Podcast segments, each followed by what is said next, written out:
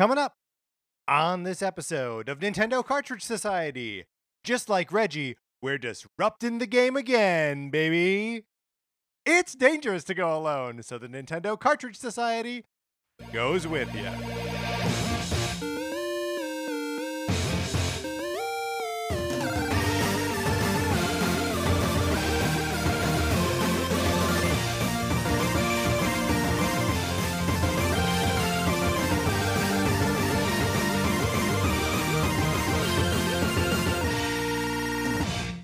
Welcome to Nintendo Cartridge Society. My name is Patrick Ellers, and I am joined, as I am always joined, by my co host, Mark Mitchell. We've got a good show for you today. We are going to be talking about the news from the week, including Reggie's new book. And then on Thursday, we are determining how to bring every Zelda game into the modern era. But Mark, in the meantime, how you doing? I'm doing great. You know, w- one side effect, Patrick, I think of uh, the pandemic that I did not Mm. Is that I got so used to my hair not looking very good that like that has become my new normal. Whereas before, I think there are like, and I think it's kind of a good thing for me because previously days when I would like be like, oh, I'm having a really bad hair day. Now I'm like, actually, it's not so bad. Like I can I can live with this. Sure. Well, okay. I mean, I we we should frame it in a different way, though, right? Not not that you are more content to have bad hair, but that you are uh, just more appreciative of yourself now, and you're like, hey, this hair's pretty good. I'm doing okay. Sure, yeah. I think uh I think that is um I like that both things are true, but f- but you're Right. just framing it in a uh, more positive light, which I don't I don't want you I don't want you saying that you've lowered your standards for Mm, yourself. I no, of course to not. Say that you have raised the floor on how you feel about. that's yourself. right. I'm body positive. I love me and every every hair on my head, God, diminishing I- though I it may be. I think the listeners can hear you rolling your eyes, Mark. no. Uh, speaking of things at which we should be rolling our eyes, the Sonic Forces borrowing program. How would you like to borrow my copy of Sonic Forces? Mark, would you uh, be surprised to learn that both Sonic Forces and Untitled Goose Game have returned to me in the week that we were away? it's a a joyful occasion every time they make the return home but uh i you know always have faith that it's going to happen Yes, as as do I. If you would like to be among the next people to borrow uh, my copy of Sonic Forces, all you gotta do is email us at Nintendo Cartridge Society at, at gmail.com and give us a mailing address where I will send you my copy of Sonic Forces or maybe a, a box that says Sonic Forces on it, but inside is actually Untitled Goose Game. Uh, you get to play it for as long as you want, and then you send it back. Uh, it costs you nothing. I pay for postage. Both ways, both games are back in my possession. I need to send them back out. So get your name on this list because I've got to look. I got to start sending emails to see if people are still interested in it. Some people have been on this list for years. the other thing you can do is you can leave us a five star review on apple podcasts or wherever you get your podcast um favorite us leave us four star reviews if your podcast app only does four stars uh it helps get the word out of the show um helps more people find the show. So it's all around a positive thing. If you leave us a review we'll give you a shout out on the show. Um we only check the us po- uh, apple podcast store but if you rate us anywhere send us a email send us a direct message on twitter and we'll be sure to give you a shout out. Thank you to everyone who has done so. Um, is there a podcast platform that uh, awards Michelin stars, and can we get Michelin st- stars for this show? ooh that would be so great if we were the first michelin star rated podcast Yeah, I let's make that our goal for mm, 2022. yeah oh that i like that yes that seems that feels achievable to me yeah, setting goals early. So Mhm, first, we mhm. need to establish why a podcast would be awarded Michelin stars at all, and then uh, we need to be awarded them. yes a heavy lobbying effort is going to be required but uh, i th- i think we're capable of doing it Yeah, I like it. All right, Mark. Uh, enough screwing around. Let's get into what we've been playing this week.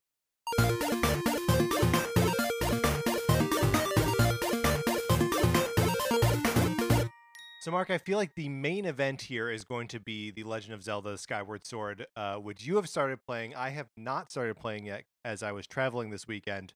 Uh, but I just wanted to check in with uh, a, a couple things uh, before we talk about Skyward Sword.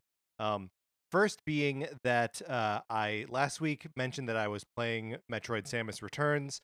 I put that a little bit on pause because I was like, no, what I want to do is I want to play this in the like extra difficult mode um, that you need to scan in the Metroid Amiibo. Naturally, I wasn't traveling with the Metroid Amiibo, um, and I, I, had forgotten the sort of like ins and outs of of this thing. Right, that there is a uh, the the normal mode that you can play from the get go, and then there is a hard mode that you can access after you've beaten the game, or if you scan in an amiibo, you can play in fusion mode. And remind me what fusion mode is.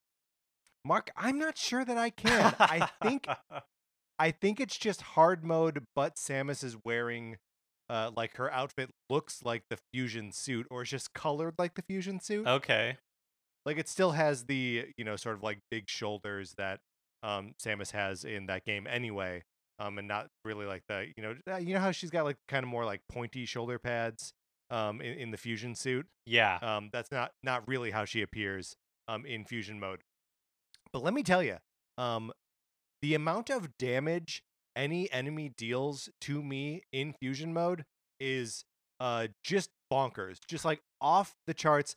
There's you know i'm very early in a run of it right now um to the point where i have you know one reserve uh, energy tank um so it's just an energy tank and then you know so it's it's the equivalent of like 200 pieces of health right? Mm-hmm. um and there are enemies regular enemies crawling around on walls that one shot me that oh, kill wow. me in one hit.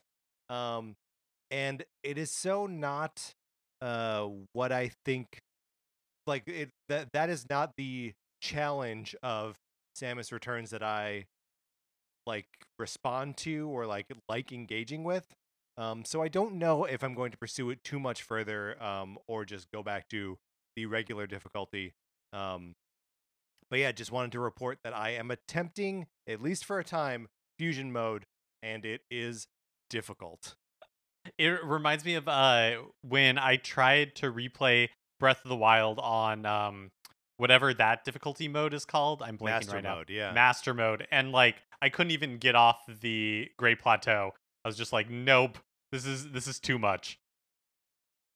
Um, well, the, I, the the weird thing about Breath of the Wild is, in a lot of ways, the beginning of the game is harder than any other part of the game, right? Totally. Um, so yeah, the master mode beginning is not easy. Um, the other thing I just wanted to touch on uh, briefly is that I have my Zelda and Loftwing amiibo. Um, they arrived while I was gone. Um, so it was just waiting for me on my doorstep when I returned on uh, Sunday evening. Um, and that's a big amiibo. It's big and handsome. I like it a lot. Um, I'm looking forward to uh, using it to fast travel. Um, but I, I had seen uh, in the days leading up to the release of this thing that uh, you know due to delays in production slash distribution, um, not everyone is getting their pre-ordered uh, Zelda and Loftwing amiibos on time. Uh, so here's here's a, a statement from Nintendo. Quote: The Zelda and Loftwing amiibo, amiibo figure is currently impacted by unforeseen shipping delays. As a result, only a small portion of the Zelda and Loftwing will be available on its scheduled July 16th launch date. Additional shipments are delayed until August. We will ship additional amiibo to retailers as soon as they arrive. So, uh, sorry to everyone who uh, pre-ordered this thing and uh, didn't get it on time, um, and have to wait a little bit longer to, you know, be zipping around uh, to and from Skyloft uh, with ease. Oh, so there are even like pre-orders that didn't get fulfilled.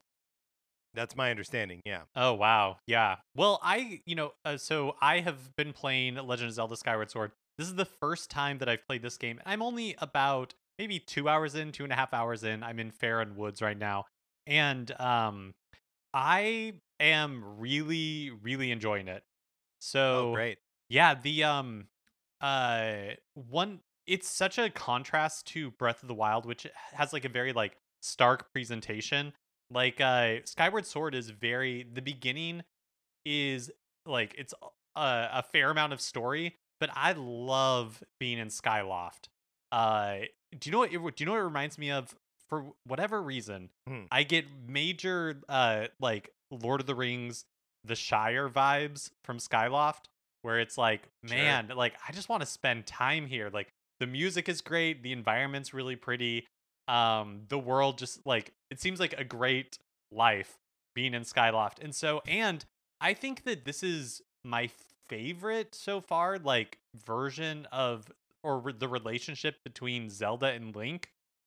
Um, I really like. I'm really enjoying them as characters, which again, like, is not really something that I looked at Breath of the Wild to, or really any of the other Z- like Zelda games, maybe outside of Wind Waker. Have I felt like there's much of you know like a connection or that yeah. their the relationship between them is fun and uh yeah so uh you the major- majority of that two and a half hours has been pretty much like the first half of that is in skyloft it took me about an hour to get off of skyloft and then once you're on the ground like i'm really early into the game and so Fi um has there's been a few times where she popped up where i was like oh that's interesting that you would choose to pop up here um but it hasn't been so much that I'm like annoyed by it. It's just like notable that it happens. Uh, and then I have been playing with motion controls, which I am for the most part enjoying, or at least finding fine. Like I don't really love combat in this game. I find it to be like a little too time consuming in the same way that kind of like with Samus Returns a little bit, where I feel like I everything's I, it's a lot of stop and go because in order to engage in combat, you have to like really engage with it. And so I'm that part I'm not loving, but the uh, uh the motion controls I have found good except I cannot figure out for the life of me the motion controls when you're flying.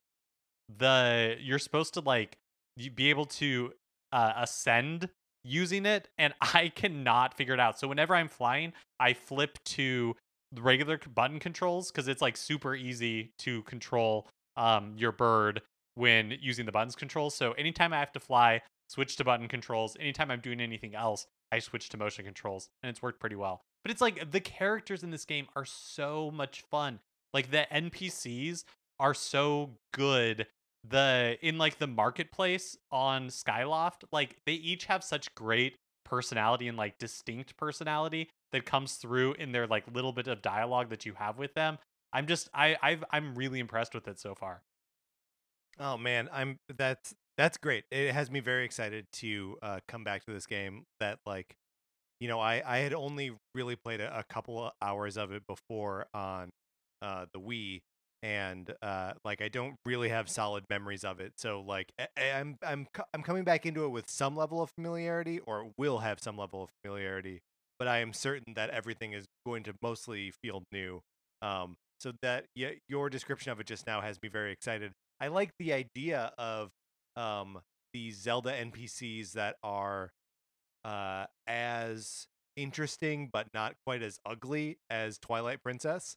Um, because I love the I love those characters. Uh, but some of the Twilight Princess designs are just like frankly grotesque. Yeah. and sometimes that's on purpose. Um, but yeah, it, to to engage with like a colorful, fun version of that uh, has me super excited. Yeah, it you know the character designs and like their expressiveness and everything were, are very Wind Wakery to me. Um, all right, all right. yeah, it's it's you know I loved Breath of the Wild. It ha- it has so far been very fun to go back to this other style of Zelda. It feels very like nostalgic, even though I've never played the game. But you know, like who knows? Once I get into it, maybe some of like the things that I'm not finding frustrating now will begin to like frustrate me- more. But so far, I've just been enjoying like luxuriating in the world and really taking my Yeah. time because I I just find it really fun and beautiful. Um, you know, uh, it- I'll have to have my own experience with the game as well, of course. Um, but many years ago, we did a uh, we determined the best Zelda NPC of all time, and I believe we didn't have a single representative from Skyward Sword. So maybe we I don't know that we need to revisit that entire topic, but it may be worth determining the you know like five best NPCs from not to give other people ideas for podcasts that we might do but the five best NPCs from Skyward Sword, like they, uh, you know, just kind of off the top of my head, there are a, a bunch of candidates for that. Um, that might be fun. So that's that's uh, earmark that for a future episode. Yeah, for sure, for sure. Um, all right. Well, that's what we've been playing this week. Let's get into the new releases and what we might be playing next week. So today, July 20th, um, Cris Tales is released on the Switch eShop. This is like a uh, uh, hand looks very like hand drawn, hand illustrated G- uh, RPG that is supposed to be like a celebration of JRPGs of the past. Has kind of a Chrono Trigger vibe. It does not look. It is not like pixel art at all. It's very like illustrated, but it Yeah. um it gives me kind of Chrono Trigger vibes in that it takes place during in the past, present, and future. But um, in the trailer, it talks about it happening like simultaneously. So you see some of like the combat and stuff where it's divided into three sections, and Oh, you know cool. one each re- representing each time frame. It looks really cool, um, like visually, and so that that's released today. On Wednesday, July 22nd, is Pokemon Unite, the new Pokemon uh, MOBA game, is released on Switch uh, before its mobile release later this year, maybe even next month.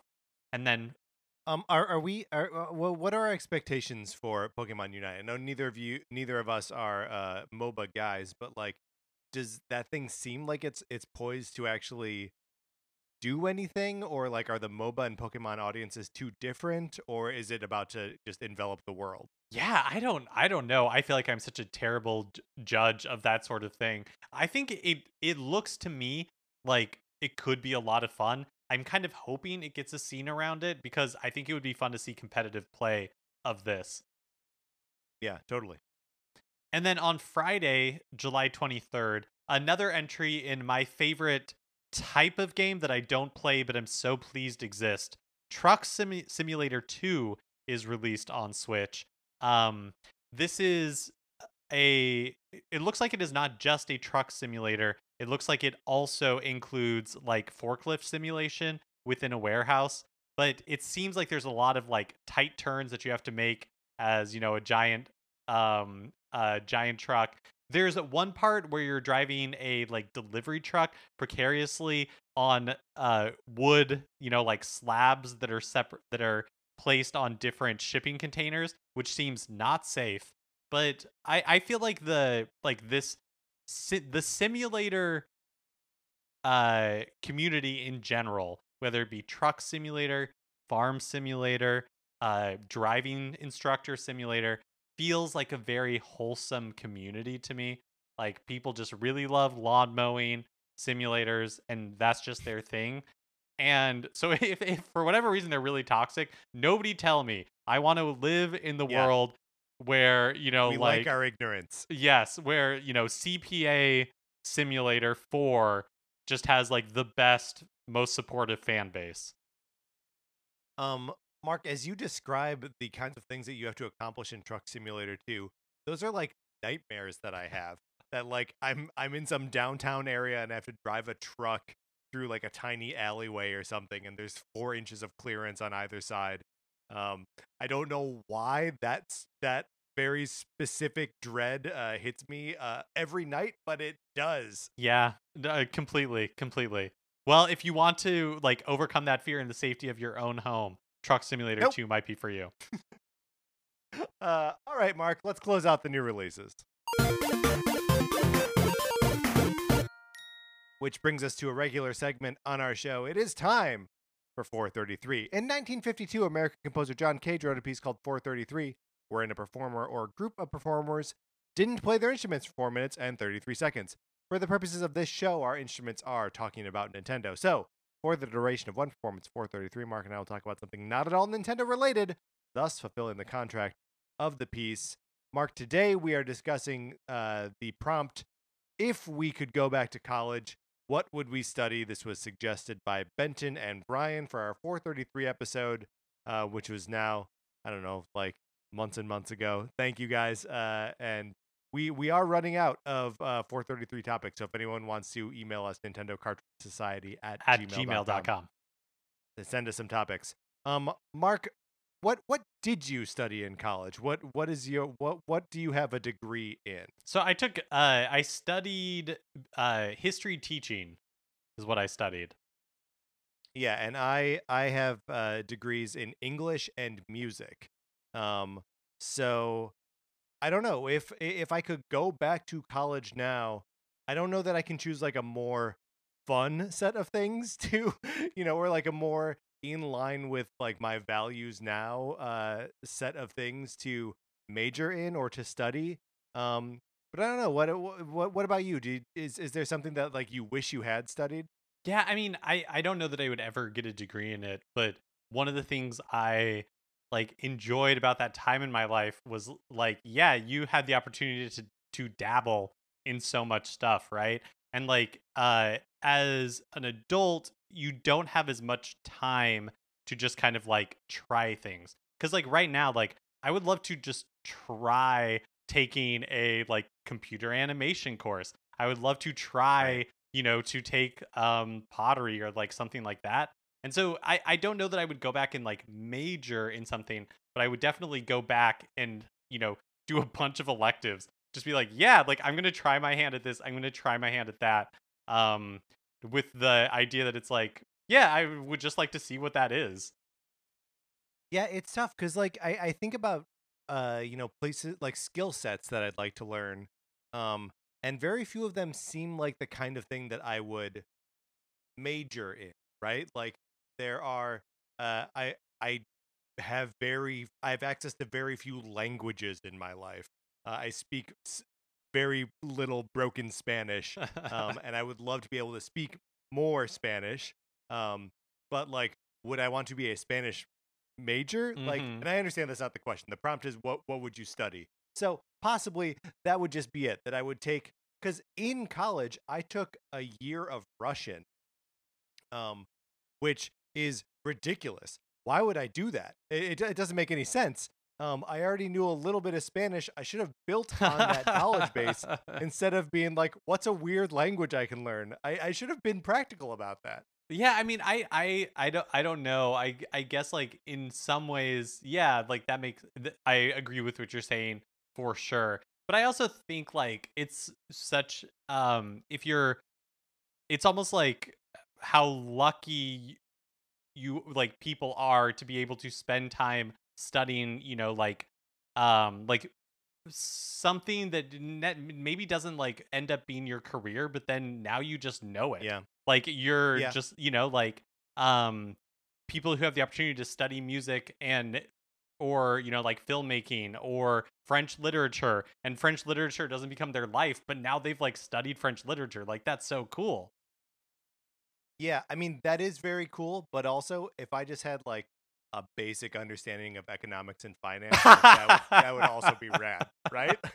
yeah i mean that's true and also when you're like uh you know how expensive it is to go to college and then be like i'm just gonna dabble uh it's it's hard it's Yeah. hard to like square those two things but i i think for me like uh, you know um that is what i enjoyed so much about that time in my life and so it's like yeah like that is what i would want to do if i went back is i would just want to take the opportunity to like be introduced to a bunch of things that i'm curious about Yeah. So that that is funny that like, and you know, it, I, I I assume that uh, in uh going to school for teaching history that that is a, a pretty broad curriculum, right? That like um you you do have access to like sampling sort of a lot of things, um and just like you know pedagogy classes all end up being uh holistic in some way, right? That there's like some s- child psychology in there and just you know how how to teach things and all that sort of stuff. Um, so I think you and I probably did a pretty good job of using college in the way that we are describing right now. And I wonder how much of that is us self-justifying how we spent. Luckily, this podcast is not for self examination because if it was, um, we'd be in a lot of trouble. Yeah, no, I mean, absolutely. We, the only things that we examine on this show are uh, topics that we cannot discuss during this segment at all. But of course, we'll never Uh, know for sure. We'll never know for sure. We were accompanied today by the uh, ensemble at the Musical Instrument Museum in Phoenix. All right, Mark, let's get into the news. Gamescom, the largest gaming show in the world, and the unofficial end to the Summer Games Fest, uh, that apparently is still going on. I Still ongoing. Yep. Yeah. has shared a list of participating publishers and developers. And just like in 2020, Nintendo will not be in attendance at Gamescom. But here's who might have something to show us that could be Nintendo related.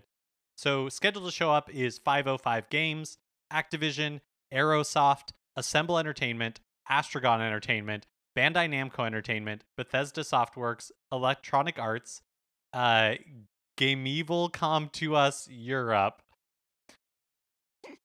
everybody's favorite. Head Up, Mhm. Indie Arena booth, uh, Koch Media, Next Studios, Sega Europe, Team 17, Thunderful Games, Ubisoft, Wargaming, and Xbox. So a lot of uh, publishers and developers in attendance, uh, and that's not necessarily a co- uh, complete list. Uh, Gamescom is still it's the end of August, I believe. Um, so it's it's still a ways off. Um, so there could be others uh, joining that lineup. Um, I don't know. Is is there anyone in there that you are particularly tuned into? It's missing a lot of our like normal favorite heavy heavy hitters, right? No Capcom, no Square. Yeah, yeah. It doesn't seem like a ton of.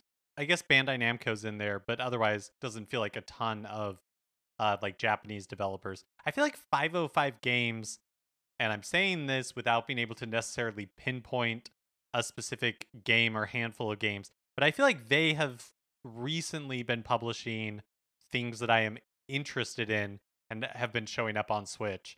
Um, but otherwise, I don't know. Do you think Sega Europe? Do you think we'll see anything Sonic related?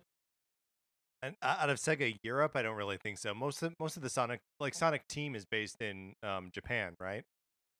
Yeah, yeah, I believe so. Okay, real fast. How do we think that this is supposed to be pronounced? It is G A M E V I L as one Mhm. word. And initially I was like Game Evil, but now I'm thinking it's just Gameville.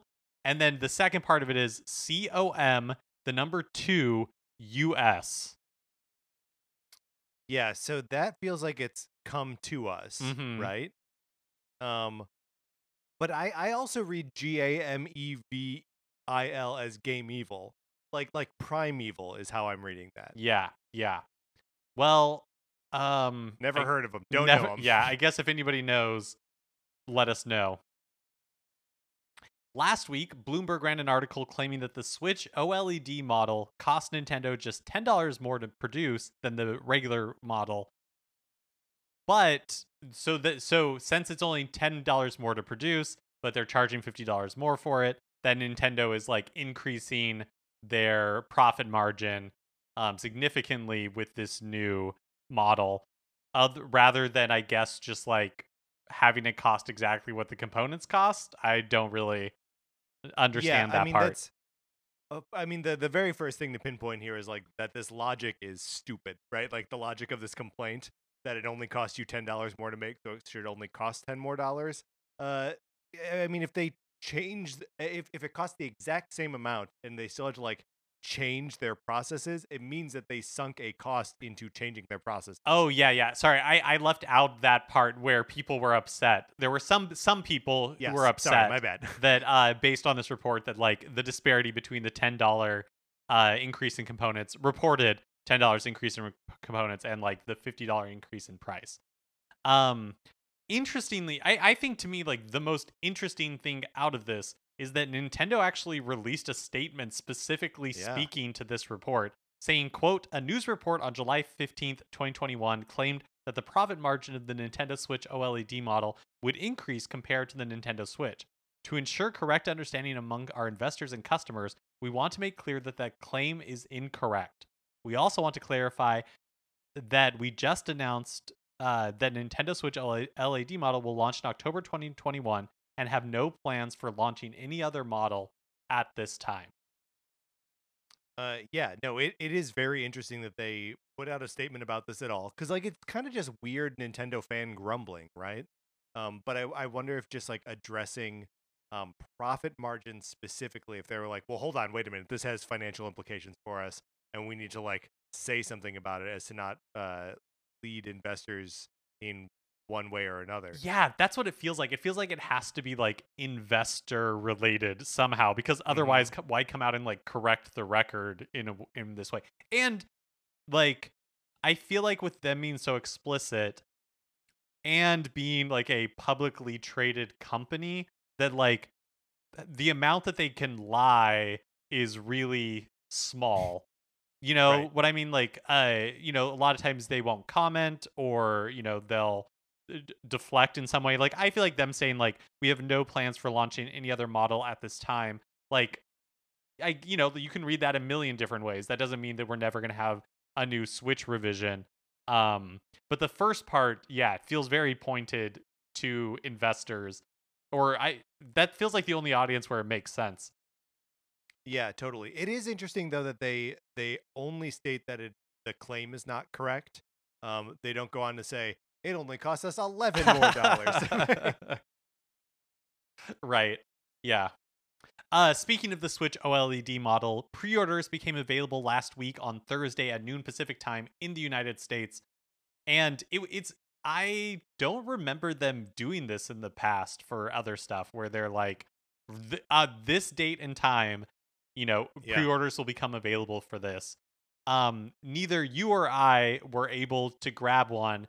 I, you know, we've been on, on this podcast. I was like, I don't think I'm gonna get one but as with so many other things the hype got me and i was like sh- do i like am i going to be missing out should i get one tried to get one was not successful in getting a pre-order um, what were you uh were you on like right at noon trying to get it, or uh was it like twelve oh five and you're like, "Yeah, all right, I'll do it. it was like it was like 1205 and i had Yeah, seen okay. you know like uh that they had popped up on walmart and they had popped up some other places so i was like oh like i'll see if i can get it at best buy was not successful in getting it at best buy Yeah, I mean it. It seems like the these were these did go pretty fast, um, but maybe not in the like you know blink and you miss it, um, uh, kind of like hyper limited uh, supplies. I also don't know like what the demand for these things truly is um at at, at this time, um, but yeah, it doesn't seem like it was so flash in the pan um as uh you know kind of previous high scarcity items have have been. Yeah, and it, yeah, totally. It, it it will be it'll just be interesting to see.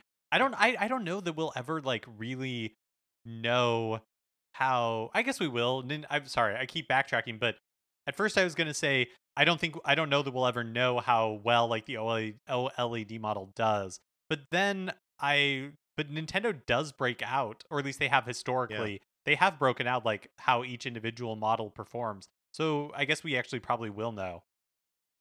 Yeah, I mean, but I I guess the part of it that is hard to know is, uh, like it's just gonna sell every copy of it that they can make, right? So like, uh, the numbers are gonna be supply constrained and not demand constrained. Um, so we may never know what like the actual audience for the Switch OLED model is, um, just because it's gonna be filled up by the people who want it and the people who want to buy it to sell it. Yeah, that's true. Also, over the weekend, the Skyward Sword Joy Cons were uh, available again, at least for a little bit, on both GameStop and Amazon. So, uh, I wondered, like, were they able to ship more? Did they ask those retailers to hold some for release date? Yeah, yeah, it it it, it is. I I don't know if like Nintendo is uh like doing this sort of thing consciously or if it's just like oh yeah they they were able able to make more when they realized that there was a lot of demand for because I mean honestly if you're making uh just more Joy Cons for you know the special Skyward Sword like you just change a paint job like that's pretty straightforward right? Um that uh I, I I I like the idea that they are playing with their pre-order and distribution models um, to get things into hands of more fans um, because there is such a problem right now with the secondary market scalpers and stuff like that. Um, so that just dropping everything at one time um, isn't a surefire way to you know ensure that the most fans are going to get their hands on it. Yeah, I, I always wonder what companies' feelings towards like scalpers are. Because on the one hand, like Right. they they're making a sale either way. Yeah, I I- yeah I I'm I'm I, I you would hope I would think that the more like consumer advocate part of it is not into it, but financially it doesn't really seem to make any difference other than maybe you run the risk of like frustrating fans who aren't actually like able to get a hold of it. Yeah. Um Yep. for the Switch LED model, GameStop was also taking in-store pre-orders at least for a little bit. So if you are looking for one and you struck out online, maybe give them a shot. I I really have no idea what the situation is there, but um you might be able to find a place that is doing it. I don't know, like you know, you haven't noted here that as always pre-orders for this thing were a mess, and it really does feel that way. It's just like, uh, the y- y- it feels great if you're able to get one, but otherwise it's just kind of like a frustrating scramble. Yeah, and it also like just reflecting on it is like, oh yeah, I don't know when or why this is ever going to change. Like this is Yeah. just where where we are with Nintendo products and probably where we'll always be. I mean, can you imagine if this was uh, a Switch Pro? Like if they had revealed what everyone dreamed it was going to be. Uh, there's no way that they would have lasted even the five minutes that like y- you had given it, and uh, everyone would be furious everywhere. So yeah. like, well, you know what's know. what's so crazy is it it uh it it is with like this with Nintendo, and it does feel like it's kind of always been this way. But like it feels like everything right now is kind of Yeah. like this. You know, like uh, Xbox is selling every single one that they can ship. PlayStation is nowhere near meeting demand. You know, the people are going crazy for graphics cards. It's just like gaming in general just feels like uh it's trying to get new hardware is really competitive. Yeah, well, and also, I mean, you know, we we are are living in a world that is just barely recovering from slash still totally embroiled in uh coronavirus pandemic. Um, and supply lines are constrained all around in uh, Yeah. every industry. I I, I bet that's So- what happened with the Skyward Sword amiibo where Yeah. yeah, it, they're just sitting on some shipping container somewhere that can't get into a port. Yeah, uh, well, and I mean the uh, Suez Canal only recently got cleared of that ship that was blocking it, right? Like, you know, all all these things that were like, oh yeah, that's gonna affect whatever, whatever, and then uh, it didn't get taken care of for weeks. so you know, I, I I don't know. that We we live in a big, complicated world um, that you know we thought we were shrinking with the internet, and it's like, no, I mean, honestly, things still need to move around the world. That's still super expensive and all that. So. Um, yeah, I mean that's that's just where we are, and it's a a scary little thing to come to terms with. But maybe it means that you don't get your video game as fast as you expect to. Also, the Hallmark Nintendo Christmas ornaments went up for pre-order last week and are sold out. I I I would have liked the Super Nintendo one. I thought that was really cute. Yeah. It like the light turned on and everything when you um you hit the little power switch. So maybe, you know, when we get closer to the holidays, I'll be able to find some one somewhere. But uh feels like I'm probably out of luck. Probably, yeah. That's yeah. This is another one where it's just like, okay, yeah, uh, you just can't get anything you want. well, maybe we'll be able to get this. Former Nintendo of America president Reggie Fils-Aimé is writing a book. It's coming out next year, and it's titled "Disrupting the Game from the Bronx to the Top of Nintendo." Good title, strong title. I love it. Um, here's a little bit of the blurb. It just says gaming legend and boss level disruptor Reggie Fils-Aimé, retired president and chief operating officer of Nintendo of America, shares leadership lessons and inspiring stories from his unlikely rise to the top. He mastered these lessons to build a long and storied career, and you too can leverage these lessons to springboard your own ultimate success and happiness. Um, Mark, just uh, based on that little bit of the blurb, how do you think this will compare to the Iwata book that you read earlier this year? Mm, yeah, I'm feeling this one's going to be a little bit more irreverent, whereas the uh, Ask Iwata book was very w- reverent to the memory of Iwata. Um, you know, Reggie famously, in fact, he includes it in this blurb. I'll keep reading a little bit. Al- although he's Yeah. best known as Nintendo's iconic president, actually, sorry, interrupt myself real fast. Patrick, I think we can count this as another entry in great moments in corporate copywriting. Um, okay, Yes, so here I go. Absolutely. Although he's best known as Nintendo's iconic President of the Americas, immortalized for opening Nintendo's 2004 E3 E presentation with, quote, My name is Reggie. I'm about kicking ass, I'm about taking names, and we're about making games. Reggie Fils-Aimé's story is the ultimate game plan for anyone looking to beat the odds and achieve success. Yeah, so there's a little bit of that like bravado, a little bit of the um, awkward machismo that Reggie used to bring to uh, Nintendo Live presentations Mhm. in the blurb about the book. So I can only assume that the book itself will also have similar qualities. Yeah, I, it it definitely feels that way. It feels like it fits the man for sure. Uh, is this a book that you are interested in? No. Not particularly. It feels a little like self-helpy to me uh, in a way Yeah, that I find a little bit. off-putting where it's like how to main back to the blurb. How to maintain relentless curiosity and know when to ask questions to shatter the status quo. Just uh it's it's just a bit much for me. But actually I say that I am I'm hopeful for like I think there will be fun anecdotes about his time at Nintendo that will definitely be worth checking out. Yeah, it, it really is uh fascinating, right? Because like Iwata's book is not really that much about video games, right? It is a lot about like sort of business philosophy and like creative philosophy, like how to get good creative work out of people. Um and in some ways that also feels self-helpy, but just knowing that it's not written from that perspective. And this one, you know, whether or not it's written from that perspective or just marketed that way, um, it feels like such a distinct like here is a Japanese approach and here is an American approach. Yeah, And like I find one of those should just be crass. Yeah, and uh, the other thing that's you know different is like Iwata's book, the- or the Ask Iwata book was written by somebody else, Sure. reflecting Right. on Iwata's like life, using some of his words in telling that story. But really, you know, like uh, round of applause, copywriters, um, with job well done for sure. Yeah, very exciting language. We are nearing the release date of Neo: The World Ends with Ends with You. Comes out on July 27th, so just next week. Pre-orders, of course, are available, and GameStop is offering a neat pre-order bonus. It's a sheet of magnets featuring two of the characters from the game and eight badges that all look like the powers you use in game. Yeah, so uh, again, Mark, I, I don't really, uh, I, I don't, I don't remember if you played much of the original, but like these little badges that you would equip like via the the touch screen, um, you know, are obviously like very uh, graphic and distinct uh, in the game, so that you can you know pick them out um, just by sight and know what they do.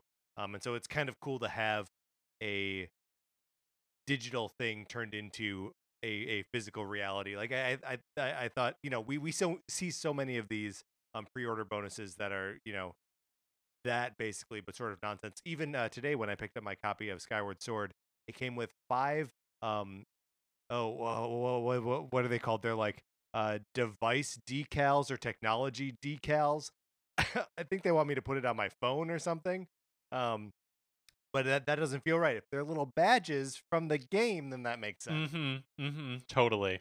Well, pre-orders are open, but also early Saturday morning, uh, the Square Enix US online store started just sending out uh, digital codes to people who purchased the physical Switch version of the game. So people who were pre-ordering the physical Switch version of Neo: The World Ends with You, they were like immediately getting sent a digital code that they could put into the Nintendo eShop and download the game and just play the full game.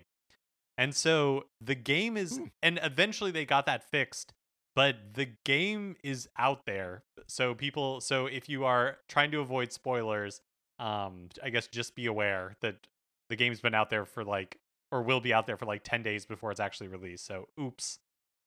oops Um, Techland has announced Dying Light Platinum Edition for Switch coming this October for 50 bucks. It includes the game, the D- four DLC packs, 17 skin packs, and support for like Switch features like HD Rumble, gyro aiming, motion controls, touch screen support, and it'll also have local and online co-op. Uh, I mentioned this one because I played through Dying Light on the um, PS4 with a friend and had a blast. This was a really fun like open world co-op zombie game. Um, and I didn't touch any of the DLC or anything like that. But th- I I think this is pretty fun that it's coming to Switch. um do you think that it's a game that you will revisit on this platform, or are you basically had your experience with it? I think I've had my experience with it just because of the time that you like Yeah. I had to put into it.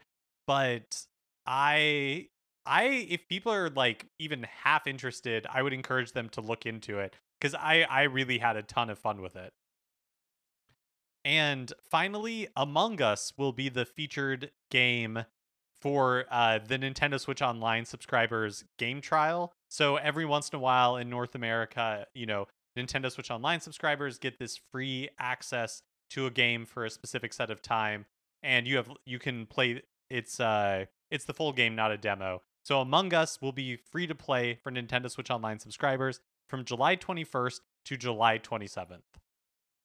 um, which is cool. Among Us obviously doesn't really need any kind of uh, you know uh, extra eyes drawn to it. Like everyone is pr- pretty much aware um, of what a success it is. But it's neat. I've never played this game before, uh, and so maybe I'll save myself the what five bucks and play it for free. Yeah, I mean the what's uh I think it's great that they're making this a free trial. I think it's uh, it, it the game is free on mobile, and so if you want Oh, to check it go. out for free, you can do it at any time.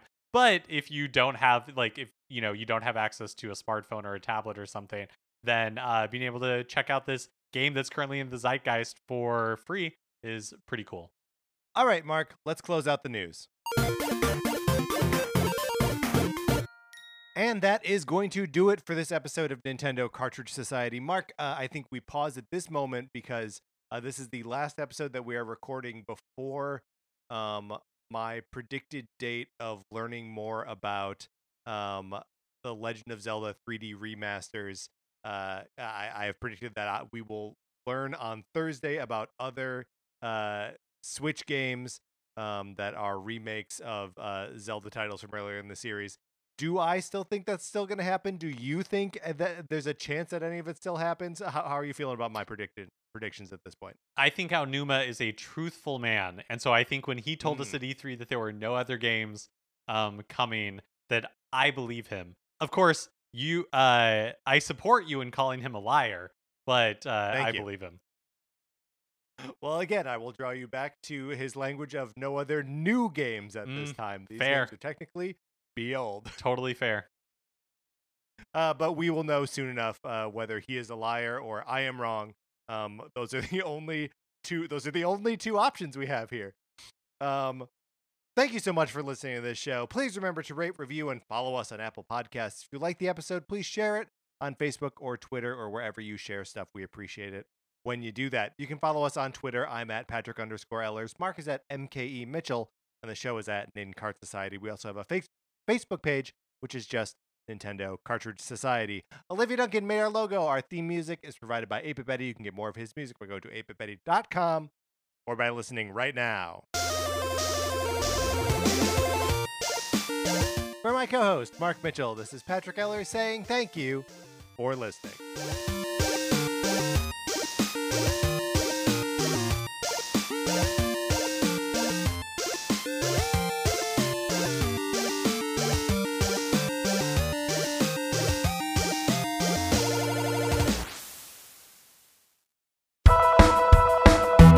Name is Will Hines, and I am a ghostwriter, meaning I write other people's books for them. And I have a podcast called I Will Write Your Book, which are recordings of my meetings with my eccentric clients, such as a woman blocked after one sentence of a children's book about her dogs, a romance novelist who dislikes sex, and a man proud of having sampled everything in his local grocery store. This podcast has been described as fully improvised, played by some of the best comedians on the planet Earth. Hey, that's pretty good. That's I Will Write Your Book on Campfire Media. Campfire.